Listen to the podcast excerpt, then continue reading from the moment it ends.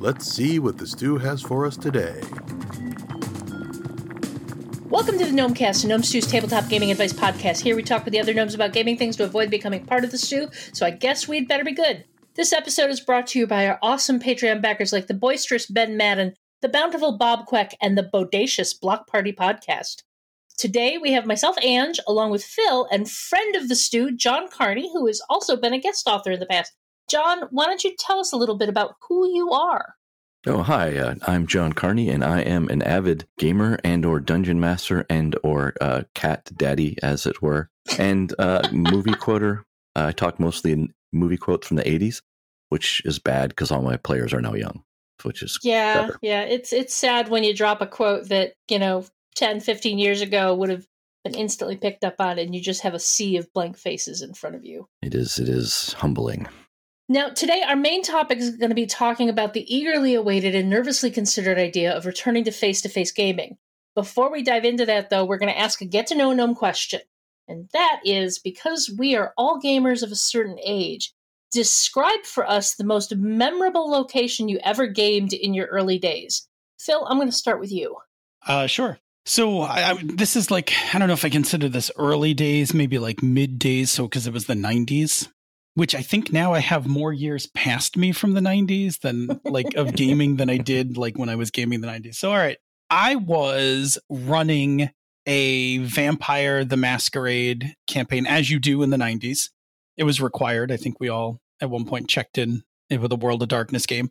And I wanted my players to get a really good feel for what Buffalo by night was going to be like. So our first session of the game was actually a diceless session that we played in uh, Spot Coffee in downtown Buffalo, right in the middle of Chippewa Avenue, which is like the big. It, it's like where all the bars are, and we just we all showed up, you know, in our various vampire-like, um, you know, long dark coats and Goth. gear, and it was yeah, it was winter, and we just we got a table and had a bunch of chairs and we sat down and we had some notebooks and we probably just looked like uh, like a book club or something but like we were full on playing our first session of vampire on a friday night like nine o'clock in a coffee house in the middle of downtown buffalo with people walking around and stuff like that just to like get that feel of what you know what it would be like if you were on you know like on the streets in you know at night that kind of thing That's awesome. I, I I don't know whether to call that brave or just that 90s level of screw you, I'm a gamer, I'm going where I want. Yeah, yeah. I was. Uh, it was like I, I, you know, it was definitely a lot of that. It was just like, well, we're playing this game. We didn't have any dice with us, so it wasn't going to be obvious, and uh, we just like did our thing. Like we did our thing, drank our coffee, observed people. Like it was, it was cool. How about you, John? Wow, that uh, that brings back memories. Because probably when you were doing that, ninety miles to the southwest, I was playing D and D at a wing joint. So there was a back when chicken wings cost a nickel a piece, and uh, all you could eat was a five fifty check. We would go to this one place, and they got wise to our maneuver that we were coming, and we were all uh, men of a certain size, as it were. So we would destroy their wings, and it was all you could eat. So we would they realized that we were eating so much they they slowed down the delivery like they do to slow you down. So that's when we pulled out the player's handbooks and DM guide, and off we went at this table playing D and D as we waited for our chicken wings. They thought they could wait us out, but no, no, no, no. they don't know the true power of THAC0. The math alone takes two minutes just to resolve a roll, so it's fine. God. Yeah, my uh my my most unusual place was probably the loft of a garage slash barn in the middle of nowhere. It was probably summer of '87. Uh, my my GM was part of my graduating class, and we usually played at his house. And he lived with his aunt and uncle. And usually, she didn't have a problem with us kind of taking over the dining room. But I think she had just gotten to the point where it's like, you know, it was summer, we were out of school, some of us didn't have jobs yet, which meant we were always there. And she kicked us out of the house, and Tom realized that he could basically turn the loft of this this garage slash barn into a gaming space. So we would all climb up the ladder into this loft, open the the the, the bay doors on the top level of the the thing, and we'd play D and D until we were eaten alive by mosquitoes by the light of you know like a little old oil lamp. wow, that sounds pretty great. I have a more Yeah. modern, more modern place, which is kind of cool. If I'll, if I'll bring that up really quickly, is I'm a, I'm a big fan of Jonathan Coulton, the musician, and he, he has a, a cruise he does every year. And in 2017, I went on that cruise, and uh, of course, D and D was one of the activities. So I ran D and D on a cruise ship, which I think is that was that was pretty cool. That's a bucket list item right there. That's awesome. I have once run a. Uh, I, I ran a game in Cancun, Mexico, in a uh, at a resort for a friend's wedding, uh, in the middle of like their coffee shop thing for coffee shops and games. That's the furthest I've run from home. So let's get into our main topic of discussion. Uh, while it may be too soon to say the pandemic is over, it's definitely too soon to say the pandemic is over. Vaccines have allowed many of us to start feeling more comfortable at the thought of getting back to gaming in person, face to face. Phil even did an article back in May on this, uh, and you know, in a week or two, I'll be headed to a small gathering of gamers and friends, and we thought it would be good to bring up this topic and talk about it. So, Phil, why don't you tell us about your article?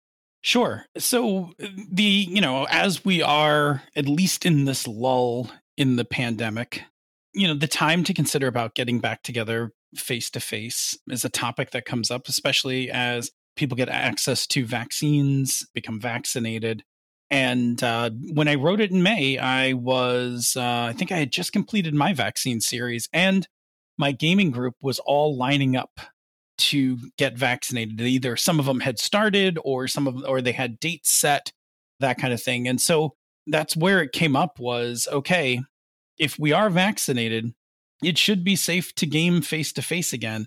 How do we go about doing that? Right? And that's what the article talks about is like because we need to talk about safety, you know, and I'm I'm normally a fan of talking about uh, you know, in-game safety, but in this case player safety. We need to talk about getting together face to face as a safety issue, Mm-hmm. right? And and take into consideration those things.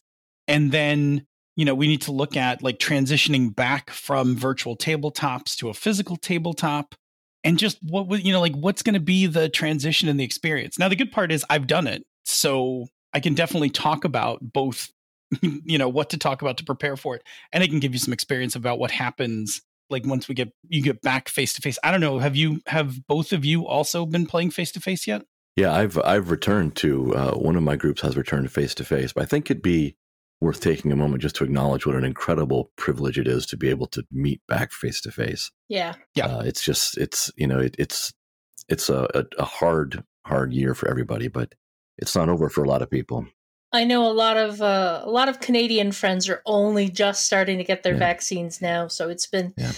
it's been tough for them. You know, talking with them, you know, in social media or just w- however I'm chatting with them, and and like they're waiting for their opportunity to get the vaccine so they can start even contemplating doing some of this stuff.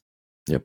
My group is is has not returned to face to face gaming because in both of my Saturday groups, we ended up with the situation of, well, we're gaming remotely. There's no reason not to include the person who lives six hours away that we would have included if they were living here. You know, that's the one group. And then the other group, uh, about three months into things last year, she got a new job in Albany. So she's about three and a half hours away you know out in albany so neither group has has done you know return to face to face because we have those folks involved and we don't want to exclude them we we like both of them very much and you know want to keep them involved in gaming the one with my friend who is now in albany um, we've talked about maybe doing a once a month or a once every other month in person game because you know one of the other players in the group is her cousin so she has family reasons to come back this way frequently. So it was like, why don't we do that? We haven't gotten to that point yet because there's been just general chaos in everyone's lives, but it's it's on the table of discussion to have happen. What I have done is um, I have game, you know, played board games in person with folks. We we not too long ago did a board game night that was, you know, really like I'd miss that. I'd miss that. You know, like it's one thing, you know, I, I'm greatly appreciative of Board Game Arena for allowing the opportunity to get together with folks on Zoom or whatever and then just log into Board Game Arena and play these games. But there's something else to be said about, you know, ordering a pizza and having everyone together at the table and picking the games and, you know, just physically being there with everyone. Oh, absolutely. Order pizza. I, I cook for everyone I game with. That's that's why people come to my house. I, I, I don't, I don't, I don't. Oh cook, man, I would play in your games. I've seen your cooking. I would play in your games in a heartbeat. I I I, I cook for. So I, this is just what I do. Is I have a D and D game that runs every other Sunday, and I make something for the uh, for the group. So this week was a was a pulled pork uh, pulled pork tacos. Uh, it was just it's so good. I would GM the game if you make brisket. Like I would just, I'm just, I'm just saying that right now. Like All right, well you know, I'll get that on my let's, calendar. Let's let's touch upon this fact for a moment. You know, because food is a part of gaming in person. Mhm. You know, the snacks. Where's the Mountain Dew? Uh, just you know, all of that. It's part of that whole social experience of getting together and gaming. And I've missed it. You know. It's a Yeah, food it- is a communal thing, and so is gaming, and they go hand in hand. And that's what that's what's great about to be back at the table is I've got both sides of my I think personality able to work together now, and that is it's it's such a relief, you know, for for that group. It's just been the best, and um, getting back together has come with challenges, but it is most welcome. Yeah. Have um for both of you with your groups that have gotten to be- get back together, were there any concerns for anyone in the group like hesitant to start getting back together face to face again or it was was it pretty much, you know, gauging everyone was at the same comfort level? No, we. I I mean, we had to. We talked about it weeks heading up, heading into, um, heading into getting together face to face. So you know, we were fortunate. Everybody in our group was um, old enough to and was able to get a vaccine. So the first kind of the first like tier of safety was okay. Everybody here uh, has a vaccine, right? Like Mhm. everybody has and and completed both. You know both series of shots plus two weeks, like fully vaccinated. So that was like our first criteria. And then there was like, we talked about it, like, where was everybody's comfort level with masks and things like that. And it was far enough out. We had started talking early enough. It was far enough out that by the time we got to our first face to face game, we started outside actually with a cookout. Oh, cool. And so everybody, you know, nobody had their masks on. We were outside, we were vaccinated, right? Super safe. And everybody kind of got comfortable at that level. And then after dinner, we moved into the house to play. And by that point, it was familiar enough that we kind of all just settled into like, oh, yeah, yeah, we like used to do this all the time kind of Yeah. thing. But yeah, I mean, there were definitely concerns. Some of us uh, in my game group, some of the people in my game group um, had to keep working like they were in jobs that were um, essential and customer facing so like they had to be through the pandemic had to kind of be out among people and uh, and other members of my group like myself were basically just locked down at home Mhm. I, you know, I work I work in IT and I didn't have to go anywhere. Like I locked down in my office and basically spent like a year in my house, you know, with the occasional trip to pick up food and groceries and stuff. And there was a little bit of there was a little bit of trying to get comfortable like who's comfortable like taking off masks, getting together cuz the people who were like customer facing, they were much more comfortable. They were Yeah. like, "Oh, I see people all the time."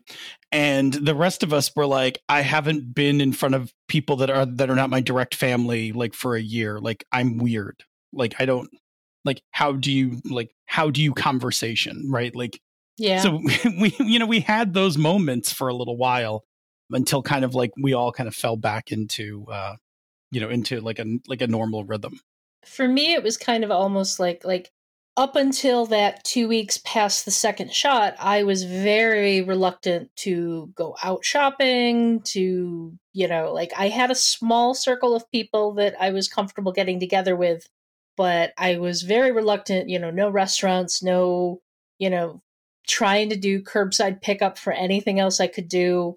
You know i was really reluctant to go out there but like there was like almost a f- switch flipped after that second shot and two weeks had passed, I had a one of my gamers happens to work like less than half a mile from my house and he was like hey i had to come into work today.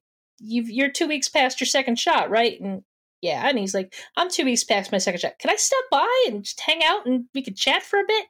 So he and i sat out in the garage chatted for a bit gave each other a hug before we left and it was like it was the first time i had hugged a human being in a year you know year plus. and it was like oh hey this is what being social feels like again.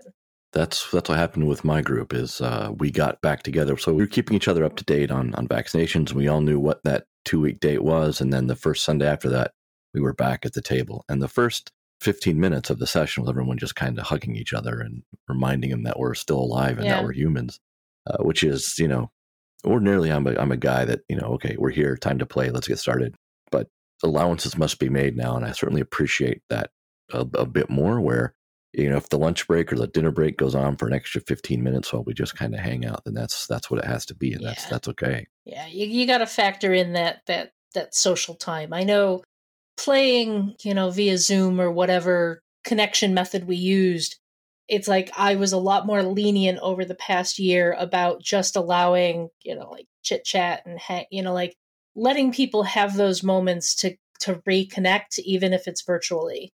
Oh yeah, we um my first my first game was technically half a session because we like we just couldn't uh we couldn't just focus on the game like we were playing the game and then like I we'd break into like a hundred different tangents and and we had been playing online together all year. So it Mhm. wasn't like we hadn't seen each other, but just being in front of everybody made everybody like super chatty and like really kind of um, unfocused and giddy. And I just was like, it's okay, guys. Like we'll just we'll play what we play like tonight, and it's fine. Just like relax. Let's have a good time. We'll get whatever we c- we get covered. It's no big deal. For either of you, was there there any issues with like like one of the the the, the bullet points I've got in our list here is investment into virtual tabletops. Because I know a lot of people over the last year have put you know investment both time and financially into getting virtual tabletops set up to run their games more efficiently online. And like you lose that when you go back to playing face to face is that anything you guys have had to deal with at all i i know uh, i was using vtts at my table already Mm-hmm. uh, just because i liked throwing a, a, a table uh, a tv on top of my table and having maps at a moment's notice But one thing I have gotten, it, I got so angry and frustrated with every VTT ever created that I started playing a lot more theater of the mind online, which is backwards for most people. I think most people were leaning more into the, the certainly in the D and D space in the, in Yeah. the tactical combat because the grid makes it easier to run that space. But I got so frustrated with trying to with bad UI design, and I'm looking at you, R comma twenty, uh, that I. I'm, I'm not fighting with this.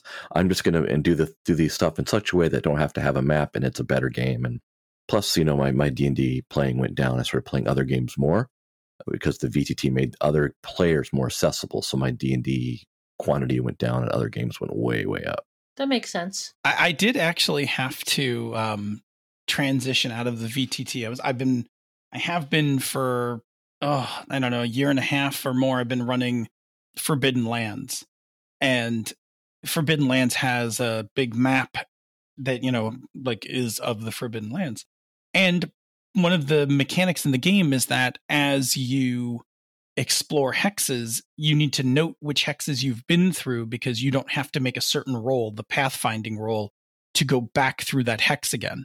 So when we first transitioned to tabletop, I had to like take the big map, put it on my desk, and on the VTT had to like put dots on all the hexes that the group had been through.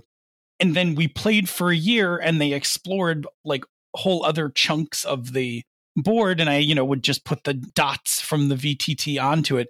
So before we played our first game, I had to like come back, sit the map down again on the desk and transfer all of the dots back. And I had to remind my players like, "Hey, your character sheets are over a year old. Download new character sheets, copy your characters off of the VTT." i love electronic character and, sheets. and that was like that was one transition but the other transition that was actually hard for the players was the vtt did all the dice rolling yeah so forbidden lands is a dice pool game that uses like three specific colors of dice and the players just were like okay, like sitting there looking at their dice, like counting them out again. And we definitely had some um, learning curve of getting back to, yes, this is how you roll dice in the game again, because Yeah. the VTT had made it so easy during, you know, during play.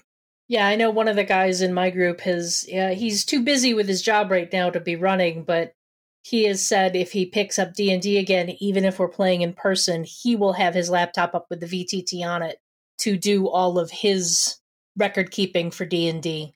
Yeah, D and D Beyond has made me lazy in in many character sheet capabilities to the point where if someone shows up with a piece of paper, I'm going to go in my office, find a three year old Android tablet, and just like just just, just use this, please. Just, you know, but you know, of course, you're welcome to use the every spell card that you know is at the table. You're welcome to pull those out, and we'll wait. We're patient, but it's the VTT's really changed how I prepare for games and how the how the notes I've made are are more relevant to the, what I think I'm going to get done because I, I can just copy what I want, drop them into this thing, and that's something I would not do as much of in person if I had the book. I'm like, well, I can always grab the book, um, which I could do online. But when I was online on a VTT, I was it was easier to organize that data. yeah. So now I've you know I've I've got my my Notion book up and I've got my notes in there. And I do that now for in person as well, kind of following the Mike Shea method of of prepping. It's it's a good it's a good mix. So I've kind of found a you know a good balance. Yeah, I haven't had to like I'm not currently the GM of anything, so I haven't had to consider that switch. You know, I do have my East Texas University game fully in roll 20, so it would be difficult to leave all of that prep work behind. But at the same time, if it's the cost of getting the game with my people face to face, I'll take it. what about conventions? you know, a lot more of the conventions are are basically taking the chance of scheduling the in person event. Uh, we've got, uh, I believe, an in person Gen Con and in person Origins both happening, you know, at the beginning and end of September, respectively. Uh, there's other conventions happening later in the fall. You know, I, I've talked to a lot of people who, like, while they may be comfortable having their their personal you know small group of people get together face to face they're not ready to go back to a you know a big more public event particularly with the, the variants that are sweeping through. yeah I'm, I'm more concerned about that at convention. And I love role playing conventions. I'll go anywhere, anytime to play in an RPG convention. So, what I'm tentatively targeting a return to is PAX Unplugged in December. But I, I can't think I would do it without, you know, double masking and taking Mhm. extreme precautions. And even then, I'm not sure I'm ready to do that just because I don't want to become a carrier for anyone. And that, and that still could happen at home, you know, with my, my smaller group, but it's way less likely than yeah 5,000, you know, sweaty nerds in a building. Yeah, I mean, I I mean, my personal feeling right now is that I'm not ready to go to a convention. I'll just say this. I think I can just say this. This is the opinions of Phil Vecchione, right? Doesn't reflect upon any of my organizations or anything like that. I'm not comfortable with the presence of the Delta variant, right? So we're talking about right now. We're talking about July uh, Mhm. 2021, right? If you're listening to this anytime later, I, I'm not comfortable with the presence of the Delta variant and the decreased efficacy of the Pfizer vaccine, which is probably also true for the Moderna vaccine, and who knows about J and J. Also, I, I'm not thrilled that. So, for instance, if we look at Gen Con, right? Gen Con's Gen Con's um, latest tweet this this afternoon was that 87% of attendees say they're vaccinated, so they're going to remove mask requ- requirements. But it's going to be in a state whose vaccination rate, you know, is not high as high as say my state, right, New York. It's now going to have no mask requirements.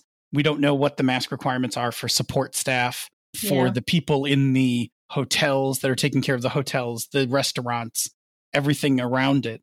And then, like, look, we just uh, like I, I don't want to be a Debbie Downer about this, but we have a name for the cold you catch at a con right? Like because because we named it because it is so prevalent that we get each other sick when we go to conventions because people wind up showing up either under the weather knowingly or unknowingly.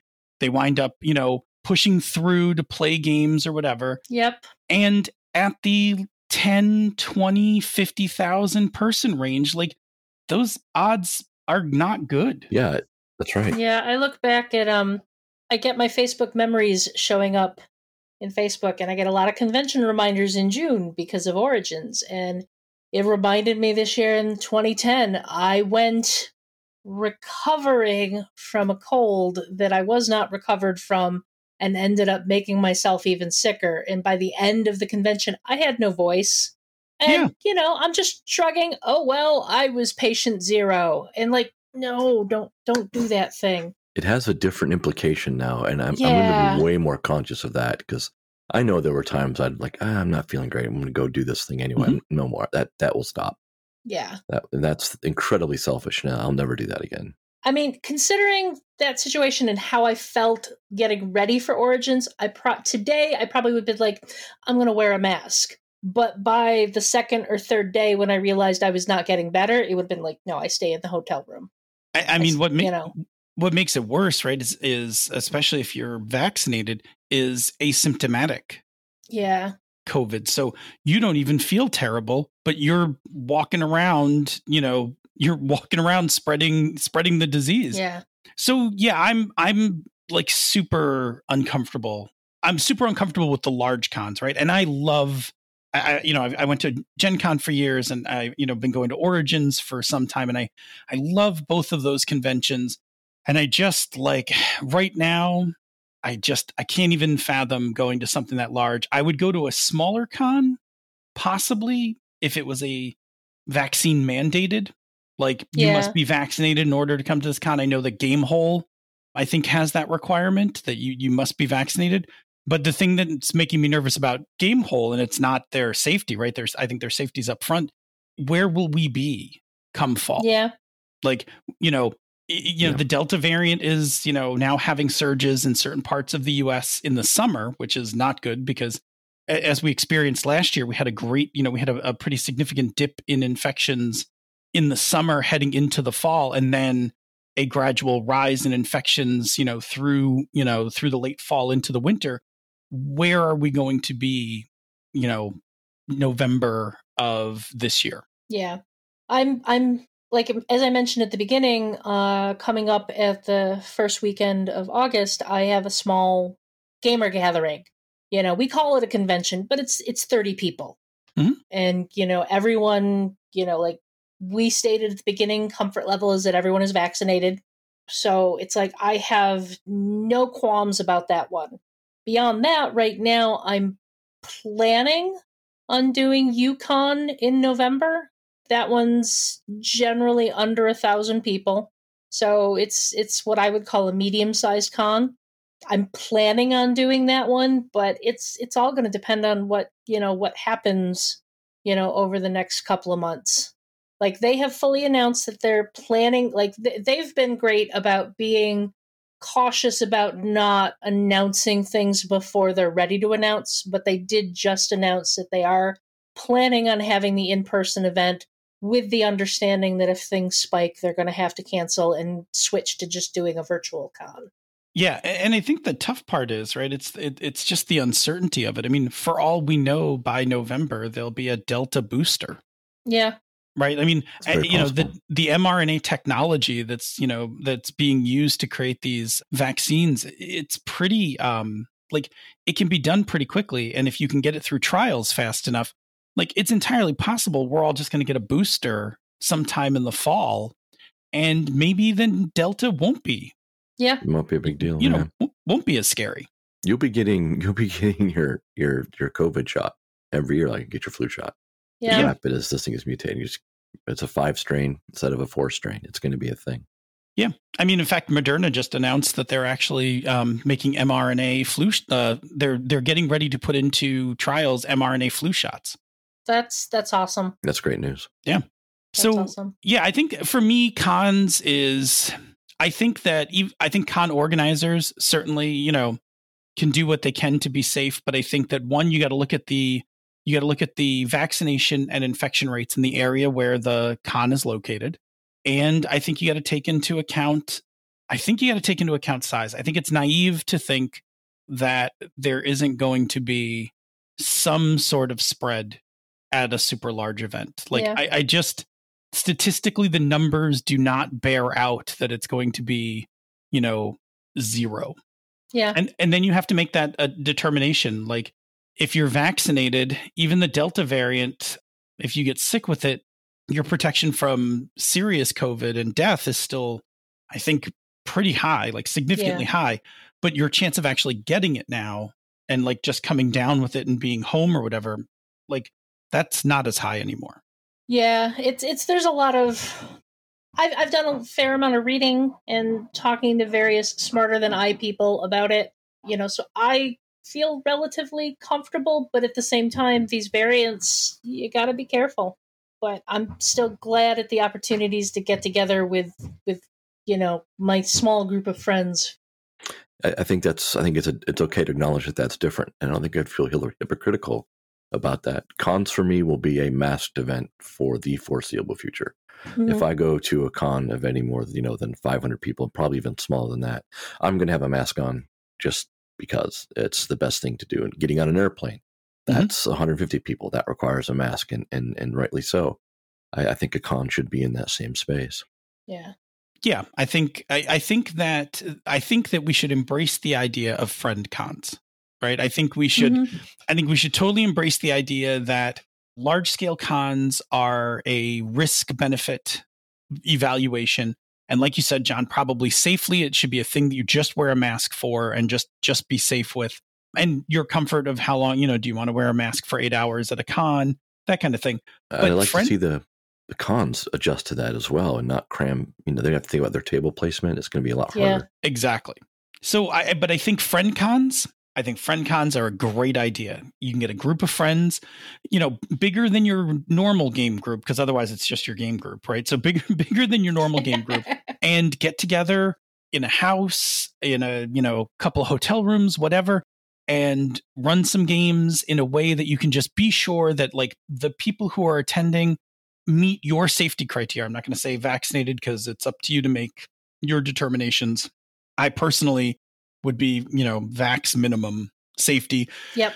But um, you know, make sure that everybody is, you know, at the same safety level, same comfort level, and then yeah, get together and get together like in a larger group and divide up and play a couple games and then mix it up, divide up and play into a couple games. It's great. Yeah, I, I, I gotta say, I've seen the event list for this this mini personal con I'm going to in August, and I am so excited. like, I there's games I'm not going to be able to play because you know, like like somebody's going to be run, running a game based off the Mummy, and I'm like, I want to be in that so bad, but I think they have me running my Tales from the Loop game opposite them. So I'm like, but so I just I want a game. You know, that's that's what this all boils down to is the chance to game with people again. Absolutely. I just trying to remember how to laugh because I didn't laugh for like a year in a row. like I, I just was such a weird mental spot that I would watch comedies and I'm like, I'm not laughing at this funny movie. What's happening? And I hope to get out of that funk by seeing other humans again. Yeah. Any last words on game? You know, getting back together face to face gaming. You know, I um I, I I I will say your first game back, set your expectations, set your expectations lower. The socialization's gonna be higher. We actually spent 10 minutes trying to remember where we all sat around the table.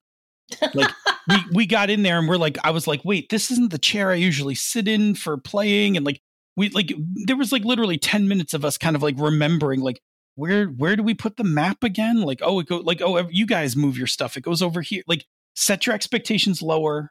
Expect that there's going to be some chit chat time and socialization, even if you've been talking to each other the whole time on Zoom. Being in the same room is a completely different dynamic, and just just go have a fun first game. Like just like if you play a little and you talk a lot, it, it's okay. Like it's Fly like, casual. Yeah, just play casual. And uh, to that, I would add two things. Uh, one, you are likely and maybe not the only person in your home uh, if you're hosting. So be aware that if you have pets or little ones around, that they're probably not used to the noise, not used to the chaos, and it's okay if that's an issue. So remember that could be an issue. And uh, if you have a partner that you live with, maybe they're not used to having that kind of energy level around, uh, and people will get a little anxious, a little wound up. So remember to take a time to take a breath and, and bring everyone back down to an even keel because uh, energy will run a little high. So just be aware and try to read the room. I'll throw a little anecdote onto that. My my cat Loki is one of the most social animals I've ever met in my entire life. and he was so happy when I had gamers back over. like he was literally sitting at any empty seat at the table to basically try and join the game. It's like he was definitely happy to see people again. So this show is funded by the Gnome Stew Patreon. You too can become a Patreon backer by following the Patreon link on the Gnome Stew website to the Gnome Stew Patreon. This ad is brought to you by the Bubbles of Ultimate Protection. Want to get back to face-to-face gaming but still a little worried about germs? Purchase our set of personal bubbles and get your whole group seeing each other without having to touch. Please be advised that the bubbles of ultimate protection should not be used on inclines, and we take no responsibility for how high they may bounce when you fall down that incline. If you're enjoying the Gnomecast, you'll probably enjoy many of the other Misdirected Mark shows. Here's one to check out.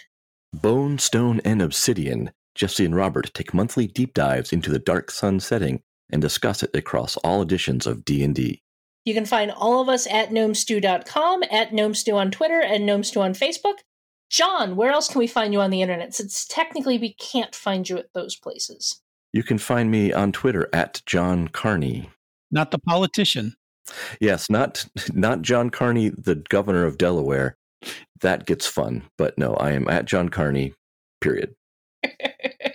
Phil, where else can we find you? Uh, well, you can always find me on Twitter at DNA Phil, uh, and then of course I you know do a few other podcasts, so you can pick up my um, podcast Pandas Talking Games with my lovely co-host Senda.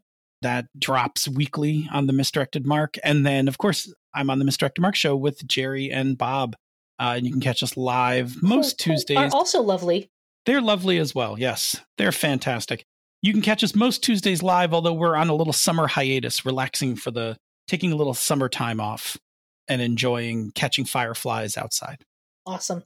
You can find me on Twitter and Instagram as Orikes13, O R I K E S 13.